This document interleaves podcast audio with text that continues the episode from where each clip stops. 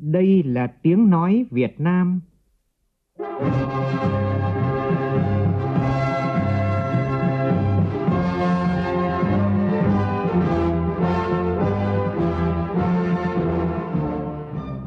là tiếng nói Việt Nam, phát thanh từ Hà Nội, thủ đô nước Cộng hòa xã hội chủ nghĩa Việt Nam.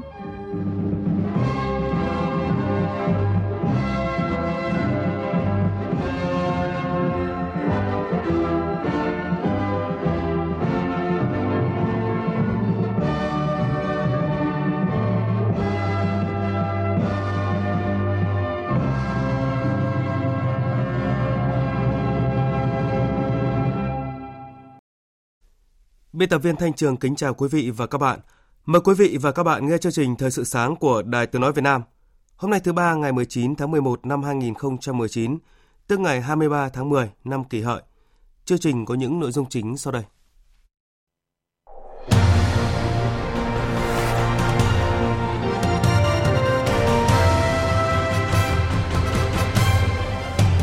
Truyền thống đại đoàn kết làm nên một sức mạnh vô bờ bến – Thủ tướng Nguyễn Xuân Phúc khẳng định như vậy tại lễ khai mạc tuần đại đoàn kết các dân tộc, di sản văn hóa Việt Nam ở làng văn hóa các dân tộc Việt Nam diễn ra tối qua.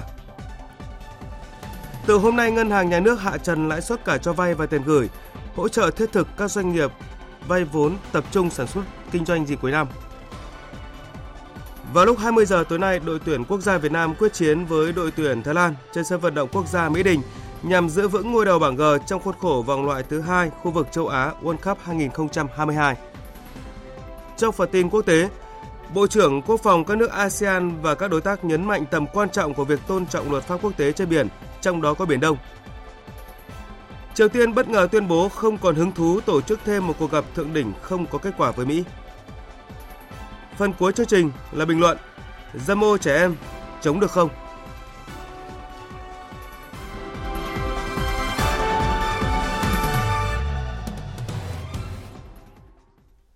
Bây giờ là tin chi tiết. Hôm qua, Thường trực Ban Chỉ đạo Trung ương về phòng chống tham nhũng tổ chức cuộc họp dưới sự chủ trì của Tổng Bí thư, Chủ tịch nước Nguyễn Phú Trọng, trưởng Ban Chỉ đạo. Ban Chỉ đạo thống nhất bổ sung hai vụ án vào diện Ban Chỉ đạo theo dõi chỉ đạo, gồm vụ án buôn lậu vi phạm quy định về kế toán gây hậu quả nghiêm trọng, rửa tiền, xảy ra tại công ty trách nhiệm hữu hạn giải pháp và dịch vụ kỹ thuật Nhật Cường, công ty trách nhiệm hữu hạn giải pháp phần mềm Nhật Cường và các đơn vị có liên quan. 2 Vụ án vi phạm quy định về đầu tư công trình xây dựng gây hậu quả nghiêm trọng xảy ra tại dự án đường cao tốc Đà Nẵng Quảng Ngãi. Tổng Bí thư Chủ tịch nước Nguyễn Phú Trọng yêu cầu các cấp ủy, tổ chức Đảng tiếp tục tăng cường lãnh đạo, chỉ đạo các cơ quan chức năng triển khai tích cực khẩn trương hoàn thành đúng tiến độ điều tra truy tố, xét xử các vụ án, xác minh xử lý các vụ việc theo kế hoạch của Ban chỉ đạo Trung ương về phòng chống tham nhũng. Từ nay đến hết năm, kết thúc điều tra 6 vụ án, ban hành cáo trạng truy tố 5 vụ án, xét xử sơ thẩm 11 vụ án, xét xử phúc thẩm 2 vụ án, kết thúc xác minh 17 vụ việc. Nhân kỷ niệm 89 năm ngày truyền thống Mặt trận Tổ quốc Việt Nam, tối qua tại làng văn hóa các dân tộc Việt Nam Hà Nội, Thủ tướng Nguyễn Xuân Phúc dự ngày hội đại đoàn kết toàn dân tộc và khai mạc tuần đại đoàn kết các dân tộc, di sản văn hóa Việt Nam. Tin của phóng viên Vũ Dung. Phát biểu tại sự kiện, Thủ tướng Nguyễn Xuân Phúc nhấn mạnh sức mạnh của khối đại đoàn kết toàn dân tộc luôn là một trong những nguồn lực quan trọng nhất, mạnh mẽ nhất để toàn đảng, toàn dân, toàn quân ta vượt qua mọi khó khăn thử thách, thực hiện thắng lợi sự nghiệp đổi mới, phát triển đất nước với mục tiêu dân giàu, nước mạnh, dân chủ, công bằng, văn minh – Thông qua mặt trận Tổ quốc Việt Nam và các tổ chức thành viên, truyền thống yêu nước và tinh thần đoàn kết các dân tộc, các tôn giáo ngày càng được củng cố, tăng cường và phát huy. Mặt trận Tổ quốc Việt Nam là biểu tượng của khối đại đoàn kết toàn dân tộc, cầu nối tin cậy giữa nhân dân với các cấp ủy đảng, chính quyền. Mặt trận Tổ quốc Việt Nam cần tiếp tục dương cao ngọn cờ tập hợp đại đoàn kết toàn dân tộc để Tổ quốc ta, nhân dân ta đi tới được bến bờ thành công và thịnh vượng để đồng bào năm tư dân tộc anh em không kể miền xuôi hay miền ngược được phát triển đồng đều không ai bị bỏ lại phía sau. Cùng chúng ta đẩy mạnh thực hiện cuộc vận động phong trào thi đua trong toàn xã hội hướng tới lập thành tích thiết thực kỷ niệm 90 năm ngày thành lập Đảng Cộng sản Việt Nam, 130 năm ngày sinh của Chủ tịch Hồ Chí Minh, 90 năm ngày truyền thống mặt trận Tổ quốc Việt Nam và chào mừng Đại hội Đảng các cấp tiến tới Đại hội đại biểu toàn quốc lần thứ 13 của Đảng. Nhân dịp này, Thủ tướng cũng yêu cầu Bộ Văn hóa Thể thao và Du lịch chỉ đạo Ban Quản lý Làng Văn hóa Du lịch các dân tộc Việt Nam tiếp tục nghiên cứu tổ chức các hoạt động phù hợp với văn hóa, phong tục, tập quán truyền thống của đồng bào 54 dân tộc anh em để giới thiệu với du khách trong nước và bạn bè quốc tế về những giá trị văn hóa đặc sắc của dân tộc Việt Nam, phát huy thế mạnh của văn hóa dân tộc, đáp ứng yêu cầu phát triển kinh tế xã hội hiện nay, đổi mới hoạt động, duy trì sử dụng có hiệu quả tài sản và nguồn lực của làng văn hóa các dân tộc Việt Nam, nhất là nguồn lực đất đai. Tại Hà Nội, Chủ tịch Quốc hội Nguyễn Thị Kim Ngân đã dự lễ kỷ niệm Ngày Nhà giáo Việt Nam 20 tháng 11 tại Trường Đại học Kinh tế Quốc dân. Phát biểu tại buổi lễ, Chủ tịch Quốc hội đề nghị Trường Đại học Kinh tế Quốc dân cập nhật và tiếp thu có cho lọc các nội dung đào tạo tiên tiến trên thế giới để có thể hình thành một chương trình đào tạo phù hợp, thích ứng hơn với yêu cầu hội nhập kinh tế quốc tế. Cũng nhân kỷ niệm 37 năm Ngày Nhà giáo Việt Nam, Ủy viên Bộ Chính trị, Bí thư Trung ương Đảng, trưởng Ban Tuyên giáo Trung ương Võ Văn Thưởng đã đến thăm chúc mừng giáo sư tiến sĩ Trần Hồng Quân, nguyên Bộ trưởng Bộ Giáo dục và Đào tạo, Chủ tịch Hiệp hội các trường đại học cao đẳng Việt Nam. Dịp này, trường Đại học Hà Nội tổ chức kỷ niệm 60 năm thành lập. Phát biểu tại lễ kỷ niệm, Ủy viên Bộ Chính trị, Bí thư Trung ương Đảng, trưởng Ban Kinh tế Trung ương Nguyễn Văn Bình cho rằng trong quá trình hội nhập hiện nay với cuộc cách mạng công nghiệp lần thứ tư đang phát triển rất nhanh, đòi hỏi việc đào tạo ở các trường đại học nói chung và Đại học Hà Nội nói riêng cũng phải thay đổi, vươn lên để thích ứng. Tiếp tục kỳ họp thứ 8 Quốc hội khóa 14, sáng nay Quốc hội thảo luận ở hội trường về dự án luật đầu tư theo hình thức đối tác công tư PPP. Bộ trưởng Bộ Kế hoạch và Đầu tư Nguyễn Chí Dũng giải trình ý kiến của đại biểu Quốc hội. Tin của phóng viên Kim Thanh.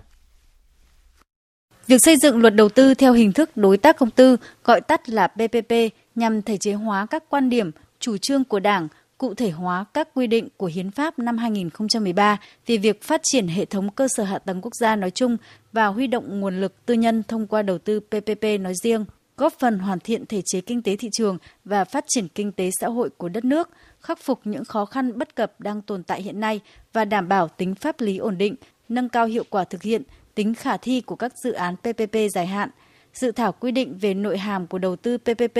mối quan hệ với một số luật khác, phạm vi áp dụng, hội đồng thẩm định dự án, trình tự thực hiện dự án, các loại hợp đồng, cơ chế quản lý và sử dụng vốn nhà nước trong dự án PPP,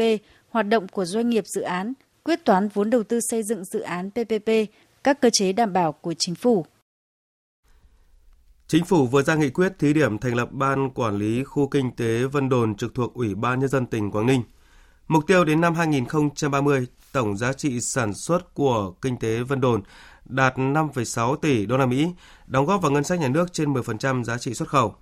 Đến năm 2050, xây dựng và phát triển khu kinh tế Vân Đồn trở thành một trong những vùng động lực phát triển kinh tế của Việt Nam, nằm trong nhóm dẫn đầu về thành phố đáng sống của khu vực châu Á Thái Bình Dương, là trung tâm kinh tế năng động, tập trung vào du lịch, sản xuất sản phẩm cao cấp và dịch vụ, phấn đấu là thành phố hiện đại, thông minh, một nơi hấp dẫn để mọi người đến sinh sống làm việc, vui chơi, hòa hợp với thiên nhiên. Ngân hàng Nhà nước vừa quyết định hạ trần lãi suất cho vay và tiền gửi bằng đồng Việt Nam áp dụng từ ngày hôm nay. Cụ thể, lãi suất tối đa áp dụng đối với tiền gửi không kỳ hạn và có kỳ hạn giảm xuống còn từ 0,8% một năm đến 5,5% một năm, tùy từng kỳ hạn, từ dưới 1 tháng đến dưới 6 tháng. Cùng với đó, lãi suất cho vay ngắn hạn tối đa bằng đồng Việt Nam đối với các nhu cầu vốn phục vụ nông nghiệp, nông thôn, xuất khẩu, công nghiệp hỗ trợ, doanh nghiệp nhỏ và vừa, doanh nghiệp ứng dụng công nghệ cao giảm xuống còn 6% một năm. Lãi suất cho vay ngắn hạn tối đa của Quỹ tín dụng nhân dân và tổ chức tài chính vi mô đối với các nhu cầu vốn này giảm xuống còn 7% một năm chủ trì cuộc họp với các bộ ngành về tình hình liên quan đến giá thịt lợn và triển khai các giải pháp bình ổn thị trường 2 tháng còn lại của năm. Ủy viên Bộ Chính trị, Phó Thủ tướng Vương Đình Huệ yêu cầu Bộ Nông nghiệp và Phát triển nông thôn dự báo đúng tình hình, không để thiếu nguồn cung thịt lợn, sẵn sàng chủ động phối hợp với các bộ ngành nhập khẩu thịt lợn để đảm bảo bình ổn thị trường nếu thấy cần thiết. Và ngay trong ngày hôm qua, Bộ trưởng Bộ Nông nghiệp và Phát triển nông thôn Nguyễn Xuân Cường cũng đã làm việc với một số doanh nghiệp, tập đoàn trong lĩnh vực chăn nuôi để bàn về các giải pháp ổn định nguồn cung và thị trường thịt lợn trong dịp Tết canh tí. Phóng viên Minh Long đưa tin. Nhấn mạnh tại buổi làm việc, Bộ trưởng Bộ Nông nghiệp và Phát triển Nông thôn Nguyễn Xuân Cường cho rằng các bộ ngành và doanh nghiệp phải cùng vào cuộc để tăng nguồn cung, thông tin thị trường chính xác để tránh tâm lý thị trường. Trước mắt, phải tăng nguồn cung các loại thực phẩm thay thế như thủy sản, đại gia súc, gia cầm, phục vụ cho nhu cầu trong nước và xuất khẩu. Cục chăn nuôi hướng dẫn người chăn nuôi tăng cường tái đàn an toàn, kéo dài thời gian nuôi để tăng sản lượng cung ra thị trường. Những đơn vị lớn này phải tổng giả soát lại để hoàn thành chiến lược phát triển ngành hàng lợn. Theo một nguyên tắc là gì? Anh nào đã có chuỗi rồi thì củng cố chuỗi. Có hai hình thức. Một, tự mình tổ chức có chuỗi liên kết với nông dân. Thứ hai, nếu không có chuỗi được hệ sinh thái như thế phải liên kết chặt chẽ với các đầu để làm sao ra được cái ổn định bền vững không chỉ dịch bệnh mà cho cả thị trường. Nhằm góp phần giúp đỡ cho gia đình các nạn nhân quê ở Nghệ An và Hà Tĩnh trong vụ việc 39 nạn nhân thiệt mạng trong xe container đông lạnh tại Anh, Đài Tiếng Nói Việt Nam phối hợp với Quỹ Thiện Tâm của tập đoàn Vingroup hỗ trợ nhân đạo mỗi gia đình 20 triệu đồng. Tổng số tiền 620 triệu đồng sẽ được trao tận tay đến gia đình của 31 người quê ở Nghệ An và Hà Tĩnh tử nạn trong vụ việc diễn ra tại Anh. Và vào chiều qua, Phó Giáo sư Tiến sĩ Nguyễn Thế Kỳ, Ủy viên Trung ương Đảng, Tổng Giám đốc Đài Tiếng nói Việt Nam đã trực tiếp trao bằng tiền hỗ trợ trước thời điểm diễn ra lễ khai mạc giải Futsal HD Bank Cúp Quốc gia 2019 tại nhà thi đấu Quân khu 4, tỉnh An. Thưa quý vị và các bạn, một thông tin thể thao nhận được sự quan tâm đặc biệt của hàng triệu người hâm mộ Việt Nam là vào lúc 20 giờ tối nay sẽ diễn ra trận đấu giữa đội tuyển quốc gia Việt Nam với đội tuyển Thái Lan tại sân vận động quốc gia Mỹ Đình trong khuôn khổ bảng G vòng loại thứ hai khu vực châu Á World Cup 2022. Trước đó vào tối qua, cả hai đội tuyển Thái Lan và đội tuyển Việt Nam lần lượt có buổi tập cuối cùng trên sân Mỹ Đình. Nhìn chung tâm lý của các cầu thủ Việt Nam khá thoải mái và không gặp quá nhiều áp lực. Tại buổi họp báo diễn ra hôm qua, huấn luyện viên trưởng đội tuyển Thái Lan, ông Akira Nishino cho rằng đội tuyển Thái Lan sẽ phải chiến đấu hết mình bởi đội chủ nhà rất mạnh. タイの1試合目ということで非常にこうそういう顔つきになっていたのかもしれません Tôi thừa nhận trận đấu với Việt Nam có áp lực. Chúng tôi đã cảm ơn VFF đã cung cấp sân tập cho chúng tôi. Mục đích chúng tôi tập sân ngoài là có thay đổi nhân sự và chiến thuật nên sẽ tiện lợi cho chúng tôi nếu như không có sự hiện diện của báo giới. Tập ở ngoài giúp chúng tôi có điều kiện tốt hơn, tiện lợi hơn. Đa phần chúng tôi cần sự riêng tư nên chúng tôi muốn tập ở ngoài để tránh bị lộ bí mật. 昨日のグラウンドになったんだと思います。Đội khách có lực lượng mạnh nhất, cùng với đó là sự trở lại của hậu vệ dày dặn kinh nghiệm Bút Mathan sau khi phải nghỉ trận trước do thẻ phạt. Về phía đội chủ nhà, huấn luyện viên Park Hang-seo nhấn mạnh rằng đội tuyển Việt Nam hiểu rất rõ ý nghĩa đặc biệt của trận đấu này và cũng đã nắm rõ điểm yếu của đội tuyển Thái Lan. Chúng tôi hiểu ý nghĩa của trận đấu này. Các cầu thủ hiểu người hâm mộ chờ đợi thế nào cho trận đấu này. Nhìn hình mắt của các cầu thủ, tôi hiểu rất rõ quyết tâm của họ. Lúc này, các cầu thủ đang duy trì tốt mọi điều kiện để có trận đấu tốt nhất. Qua trận gặp Malaysia, có các bàn thua của đội Thái Lan, chúng tôi phát hiện ra điểm yếu của họ. Tôi không thể nói chính xác sẽ chuẩn bị những gì, nhưng chúng tôi đã biết điểm yếu của đội tuyển Thái Lan.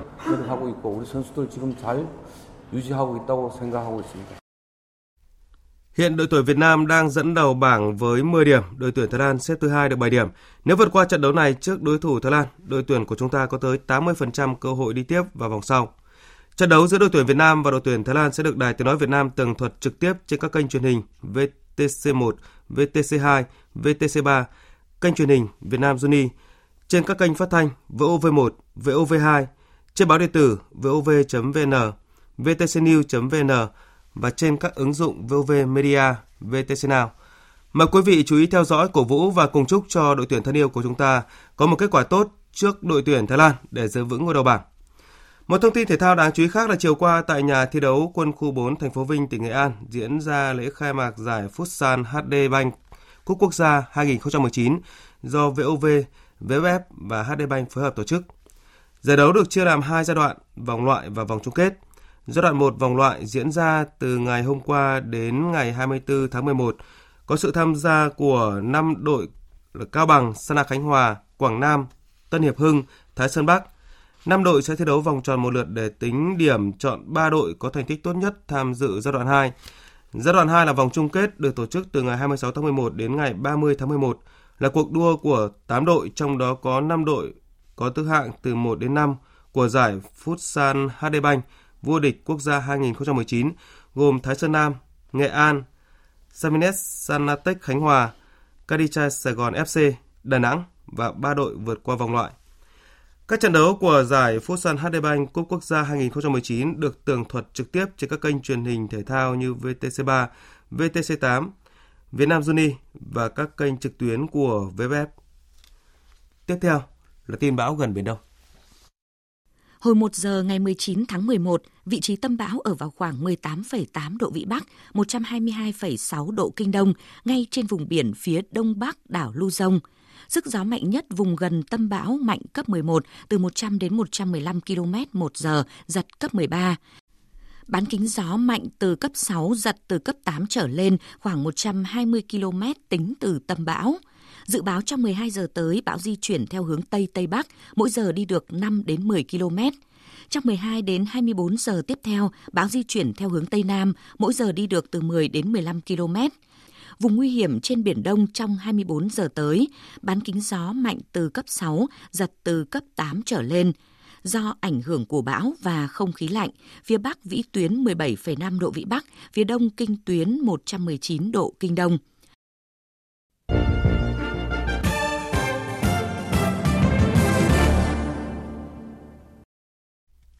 Chuyển sang phần tin quốc tế, tại hội nghị Bộ trưởng Quốc phòng các nước ASEAN mở rộng lần thứ 6 diễn ra chiều qua tại Thái Lan,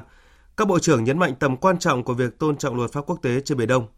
Tin của nhóm phóng viên Đài Tiếng nói Việt Nam thường trú tại Thái Lan. Tại hội nghị, các bộ trưởng trao đổi sâu sắc về tình hình an ninh biển, nhấn mạnh tầm quan trọng của việc duy trì hòa bình và ổn định ở Biển Đông đối với an ninh khu vực và thế giới. Nhiều bộ trưởng nhấn mạnh việc phải tôn trọng luật pháp quốc tế, trong đó có Công ước Liên Hợp Quốc về luật biển 1982 và mong muốn việc xây dựng Bộ Quy tắc ứng xử ở Biển Đông COC hiệu quả, thực chất. Phát biểu tại hội nghị, Đại tướng Ngô Xuân Lịch nêu rõ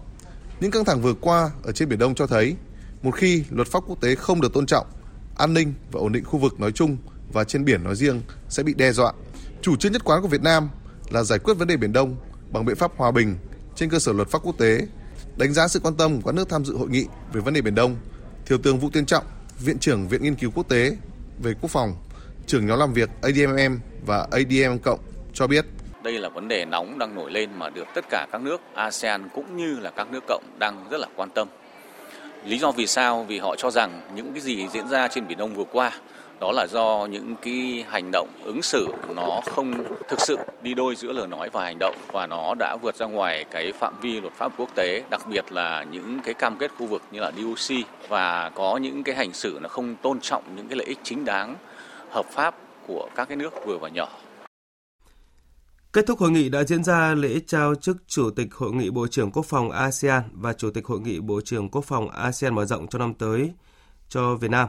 Phát biểu tại buổi lễ, Đại tướng Ngô Xuân Lịch, Bộ trưởng Bộ Quốc phòng Việt Nam nêu rõ, Việt Nam đã nhanh chóng hội nhập, tham gia sâu rộng vào tất cả các lĩnh vực hợp tác của ASEAN, trong đó có quốc phòng an ninh, đóng góp tích cực trong việc duy trì đoàn kết nội khối cũng như giữa ASEAN với các đối tác bên ngoài.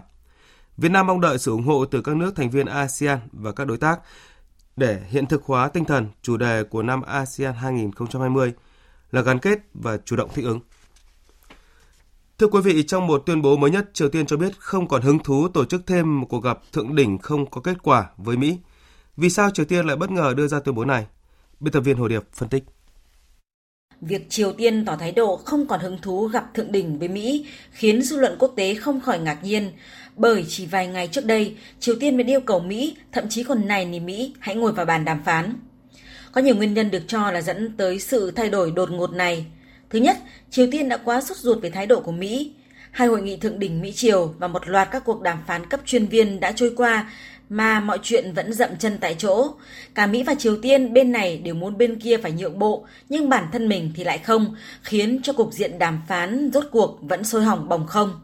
Với tình hình kinh tế khó khăn hiện nay, nhà lãnh đạo Triều Tiên khó có thể chờ đợi một sự đùng đỉnh hơn nữa từ phía Mỹ.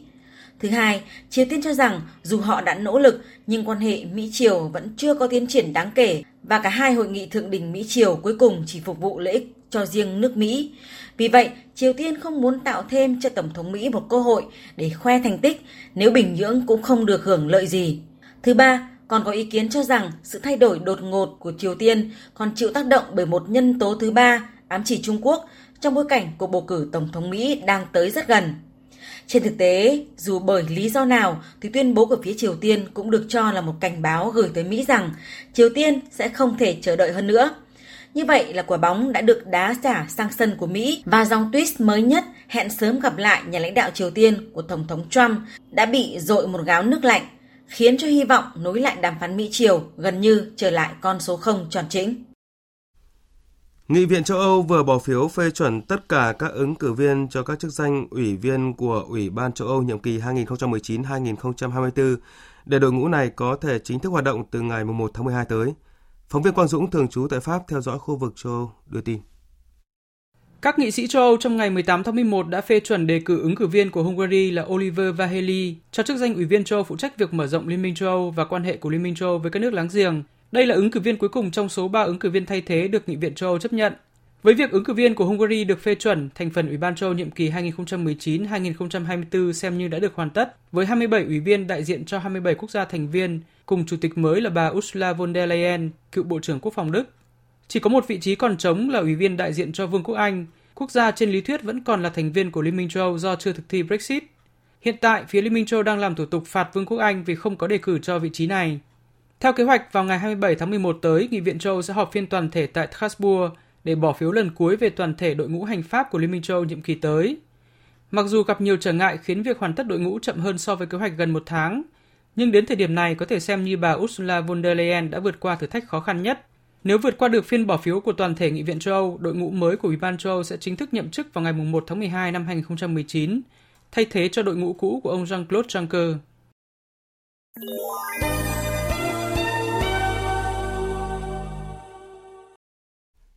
Thưa quý vị và các bạn, cách đây 3 hôm, ngay giữa trung tâm thủ đô Hà Nội, một lễ kỷ niệm 30 năm Công ước Liên Hợp Quốc về quyền trẻ em được tổ chức long trọng với chống rong cờ mở,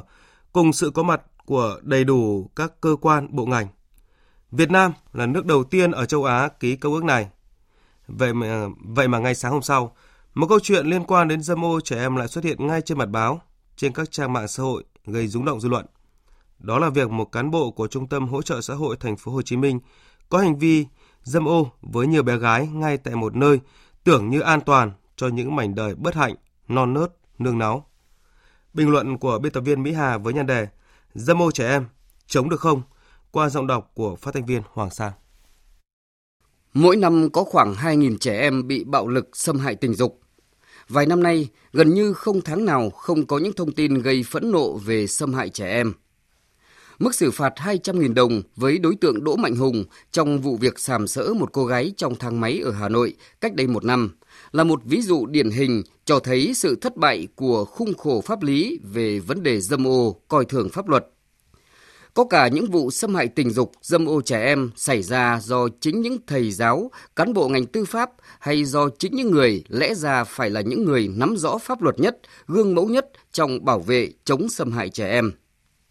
Đó là một thực tế không thể buồn hơn với những người làm luật, bởi ở góc độ nào đó, khung khổ pháp lý chưa đủ mạnh để khiến cho những kẻ biến thái cảm thấy chùn tay. Và rồi sự việc dâm ô trẻ em ngay tại Trung tâm hỗ trợ xã hội thành phố Hồ Chí Minh xảy ra như một sự thách thức dư luận. Đối tượng Nguyễn Tiến Dũng đã thực hiện hành vi dâm ô công khai trước mặt nhiều bé gái. Khó chấp nhận là bởi các em nhỏ là nạn nhân của đối tượng Nguyễn Tiến Dũng vốn đã là những em nhỏ chịu thiệt thòi vì đã không có một mái ấm gia đình như bao người khác, chỉ còn biết nương tựa vào những mái ấm như trung tâm bảo trợ xã hội. Vậy mà tại một nơi tưởng như bình an nhất cho những mảnh đời bất hạnh lại là nơi thiếu an toàn bởi một kẻ mất nhân tính đến vậy. Một câu hỏi đặt ra là tại sao một vụ việc nghiêm trọng như vậy diễn ra trong một thời gian dài như vậy lại không được lãnh đạo trung tâm phát hiện. Nó cho thấy đã đến lúc phải nhìn nhận, đó không chỉ là vấn đề đạo đức ở một vài cá nhân, mà phải xem xét lại cả công tác giáo dục, giám sát, quản lý cán bộ ở những cơ quan thực thi nhiệm vụ đặc biệt như thế. Rõ ràng, ở những trung tâm bảo trợ trẻ em, cái tâm của những cán bộ thực thi công việc phải được đặt lên hàng đầu. Đại biểu Quốc hội Lưu Bình Nhưỡng bên hành lang Quốc hội ngày hôm qua đã nhận định đây là trường hợp khó dùng thứ bởi nó xảy ra tại Trung tâm hỗ trợ xã hội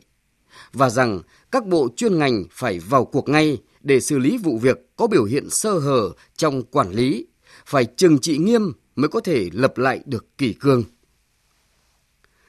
Dù không mới, dâm ô trẻ em đã trở thành vấn đề nóng trên các diễn đàn xã hội gần đây. Dư luận đặt câu hỏi những hành vi ấy có chống được không? Chắc chắn là có nếu sự quyết tâm được đẩy cao hơn nữa. Quỹ Nhi đồng Liên Hợp Quốc cách đây mấy hôm cũng đã đưa ra nhận định Việt Nam có nhiều tiến bộ trong việc tăng cường pháp luật về hành chính, dân sự và hình sự, nhưng còn thiếu một đạo luật toàn diện để vận hành một hệ thống tư pháp thân thiện với trẻ em và người chưa thành niên. Với việc ký vào Công ước về quyền trẻ em, Việt Nam đã có cơ sở pháp lý và hành lang bảo vệ trẻ em. Nhưng sự thờ ơ lâu ngày trước tội ác đã khiến cho những hành vi dâm ô, biến thái, phát tác. Tuyên chiến với xâm hại trẻ em cũng có nghĩa là nhà trường, gia đình và xã hội phải có trách nhiệm bảo vệ trẻ bằng việc lên tiếng với cái xấu, cái ác, không vì bệnh thành tích mà thể hiện sự thờ ơ, vô cảm với nỗi đau thể xác, tinh thần của trẻ. Quý vị và các bạn vừa nghe bình luận Dâm ô trẻ em chống được không của biên tập viên Đài Tiếng Nói Việt Nam. Dự báo thời tiết Phía Tây Bắc Bộ nhiều mây có mưa vài nơi, riêng Lai Châu Điện Biên có mây không mưa, trưa chiều trời nắng gió nhẹ, đêm và sáng trời rét, nhiệt độ từ 15 đến 28 độ, có nơi dưới 15 độ. Phía Đông Bắc Bộ nhiều mây có mưa vài nơi, gió Đông Bắc cấp 2, cấp 3, vùng ven biển cấp 3, cấp 4, trời rét, nhiệt độ từ 15 đến 22 độ, vùng núi có nơi dưới 14 độ. Các tỉnh từ Thanh Hóa đến Thừa Thiên Huế nhiều mây có mưa, có nơi mưa vừa, mưa to và rông, gió Bắc đến Tây Bắc cấp 3, vùng ven biển cấp 3, cấp 4. Trong cơn rông có khả năng xảy ra lốc xét và gió giật mạnh, phía Bắc trời rét, nhiệt độ từ 16 đến 26 độ, có nơi trên 26 độ. Các tỉnh ven biển từ Đà Nẵng đến Bình Thuận có mây, có mưa rào và rông vài nơi, gió đông bắc cấp 2, cấp 3, nhiệt độ từ 22 đến 30 độ, có nơi trên 30 độ. Tây Nguyên có mây ngày nắng, chiều tối và đêm có mưa rào và rông vài nơi, gió đông bắc đến đông cấp 2, cấp 3. Trong cơn rông có khả năng xảy ra lốc xét và gió giật mạnh, nhiệt độ từ 18 đến 30 độ, có nơi trên 30 độ. Nam Bộ có mây ngày nắng, chiều tối có mưa rào và rông vài nơi, gió đông bắc cấp 2, cấp 3. Trong cơn rông có khả năng xảy ra lốc xét và gió giật mạnh, nhiệt độ từ 23 đến 33 độ. Khu vực Hà Nội nhiều mây có mưa vài nơi, gió đông bắc cấp 2, cấp 3, trời rét, nhiệt độ từ 15 đến 22 độ. Dự báo thời tiết biển, Vịnh Bắc Bộ có mưa rào và rông vài nơi, tầm nhìn xa trên 10 km, gió đông bắc cấp 6 giật cấp 7 biển động. Vùng biển từ Quảng Trị đến Quảng Ngãi, vùng biển từ Bình Định đến Ninh Thuận, có mưa rào và rông vài nơi, tầm nhìn xa trên 10 km, gió đông bắc cấp 4, cấp 5. Vùng biển từ Bình Thuận đến Cà Mau có mưa rào và rông vài nơi, tầm nhìn xa trên 10 km, gió đông bắc cấp 5, có lúc cấp 6 giật cấp 7, biển động. Vùng biển từ Cà Mau đến Kiên Giang có mưa rào và rông vài nơi, tầm nhìn xa trên 10 km, gió đông bắc cấp 3, cấp 4. Khu vực Bắc Biển Đông và giữa Biển Đông có mưa rào và rông vài nơi, tầm nhìn xa trên 10 km, gió đông bắc cấp 6, có lúc cấp 7, giật cấp 8, biển động mạnh khu vực Nam Biển Đông và khu vực quần đảo Trường Sa thuộc tỉnh Khánh Hòa. Có mưa rào và rông vài nơi, tầm nhìn xa trên 10 km, gió Đông Bắc cấp 4, cấp 5. Khu vực quần đảo Hoàng Sa thuộc thành phố Đà Nẵng không mưa, tầm nhìn xa trên 10 km, gió Đông Bắc cấp 6, giật cấp 7, cấp 8, biển động. Vịnh Thái Lan có mưa rào và rông vài nơi, tầm nhìn xa trên 10 km, gió nhẹ. Thông tin dự báo thời tiết vừa rồi cũng đã kết thúc chương trình Thời sự sáng của Đài Tiếng Nói Việt Nam. Chương trình hôm nay do biên tập viên Thanh Trường Xuân Ninh biên soạn thực hiện với sự tham gia của phát thanh viên Phương Hằng, kỹ thuật viên Tạ Tre, chịu trách nhiệm nội dung Nguyễn Mạnh Thắng. Quý vị và các bạn cũng có thể nghe lại chương trình trên internet tại địa chỉ vov1.vov.vn.